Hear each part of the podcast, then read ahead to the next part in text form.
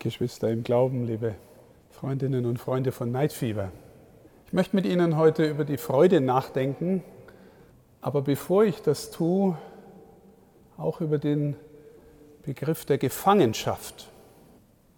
Denn wahrscheinlich müssen wir ein wenig tiefer verstehen, was Gefangenschaft bedeutet und welche Art von Gefangenschaft gemeint ist.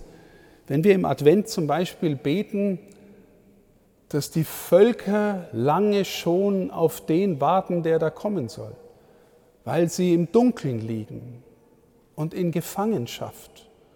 Und weil wir in der ersten Lesung gehört haben, dass der da kommt, die Gefangenen befreit und die Fesseln löst. Was ist das für eine Art von Gefangenschaft, auf die sich angeblich alle freuen? Freuen wir uns noch auf den, der da kommt oder der auch schon gekommen ist, der uns aus Gefangenschaft befreit? Oder freuen wir uns halt auf Geschenke, weil wir alle gern haben und sind wir dann froh, wenn der Stresser wieder vorbei ist? Was ist das für eine Form von Gefangenschaft, die er meint? Und umgekehrt, welche Art von Freude und darin auch Freiheit könnte er schenken und anbieten?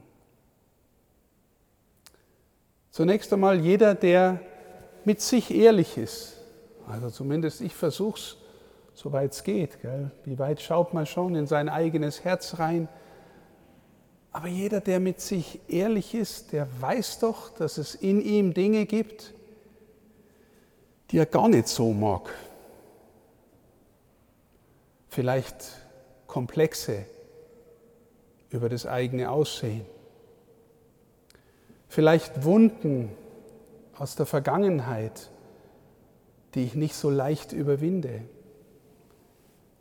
Vielleicht Ängste, die mich hindern, frei in dieser Welt und frei auf Menschen zuzugehen. So viele Dinge, die in mir sind, die nicht automatisch heil sind. Schlechte Angewohnheiten, die ich nicht so leicht losbringe. Manches Gerede über andere, damit ich mich größer fühle und den anderen innerlich klein halten kann. Manche Lüge, die ich mir angewöhnt habe, damit ich mich nicht offenbaren muss. Ist es nicht so, dass in jedem Menschen auch viel ist, was ihn klein hält, niederhält? Und dann die Frage, wird es automatisch besser, wenn wir älter werden oder wenn wir reifer werden? Ich kann mich erinnern, als ich als junger Mann, Anfang 20, in einer Zeitungsredaktion angefangen habe zu arbeiten, ein Zeitungsvolontariat zu machen, da waren lauter erfahrene Journalistinnen und Journalisten und ich habe mir gedacht, die müssen doch ein Wahrheitsethos haben und irgendwie, weil sie schon so lange in dem Geschäft sind, auch irgendwie ja, wirklich was wollen für das, was die Medien heute sollen. Und jemand, der schon lang mit den Fragen umgeht in seinem Leben, der muss doch eine gewisse Reife haben. Und dann hat mir einer von den Kollegen gleich am Anfang gesagt, pass auf, Redaktionsstuben sind Schlangengruben. Und ich habe mir gedacht, das ist vielleicht eine Desillusionierung, so leicht wird der Mensch vielleicht doch nicht reifer. Wettbewerb und Konkurrenz und besser sein wollen, vielleicht den anderen mobben und rausmobben, gibt es alles auch überall. Liebe Schwestern und Brüder, was lässt uns wirklich verändern in unserem Herzen? Und die Antwort der Christinnen und Christen ist, wir glauben, das kann er. Dieser Sonntag steht im Zeichen der Freude und vor sehr genau 10 Jahren hat uns Papst Franziskus sein erstes Dokument aus eigener Hand geschenkt. Ein sehr programmatisches Dokument, das den Titel trägt Evangelii Gaudium. Und die ersten Sätze sind wirklich berührend.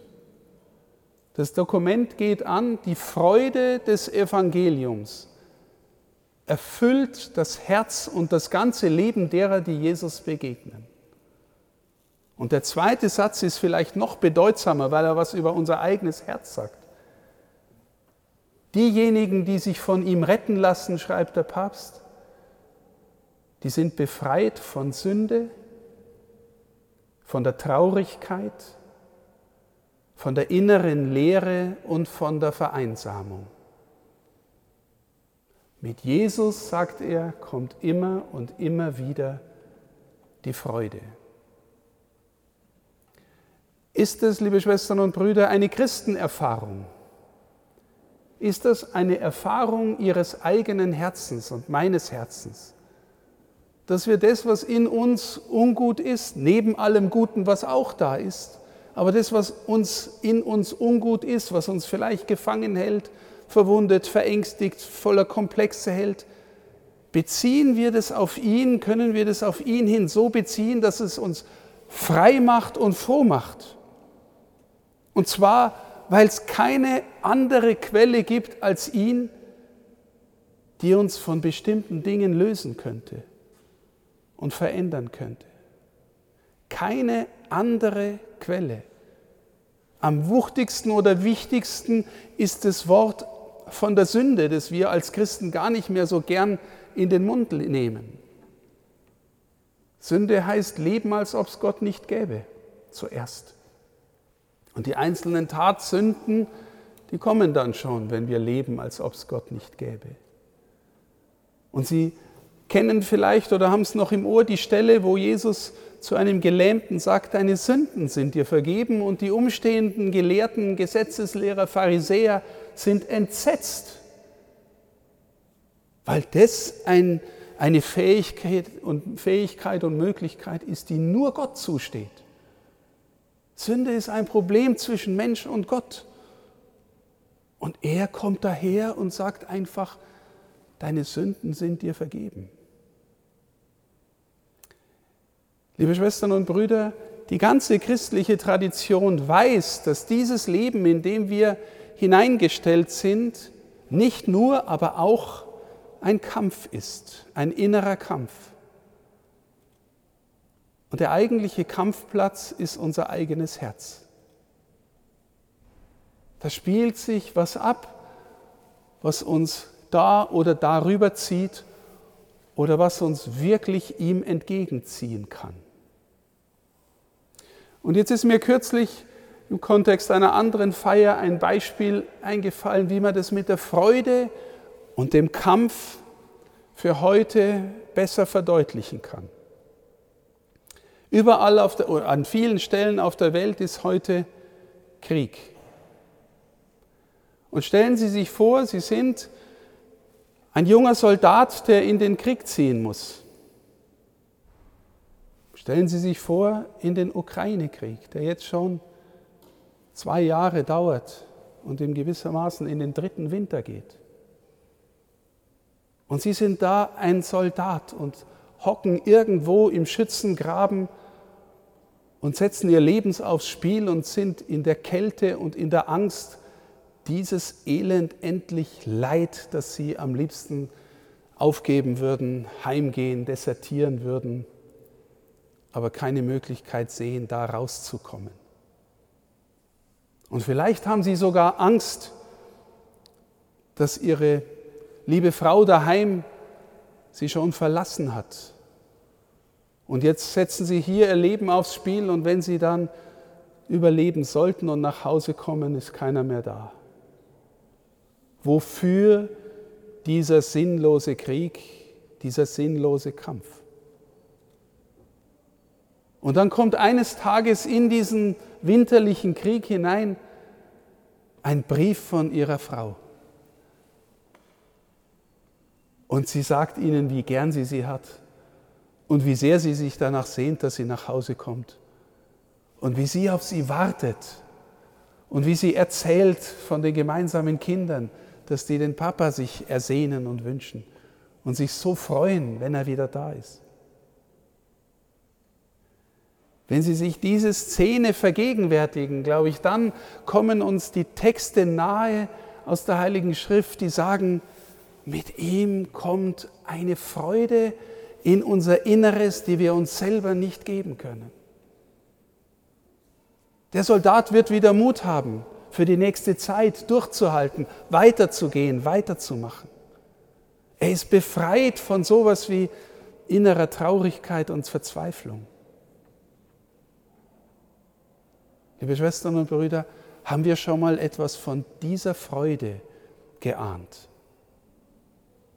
Dass wir Jesus so entgegengehen können und dürfen, dass er sich uns nähert oder dass wir spüren, dass er eigentlich schon da ist und uns geht das Herz auf und wir sind dankbar, dass wir zu ihm gehören dürfen.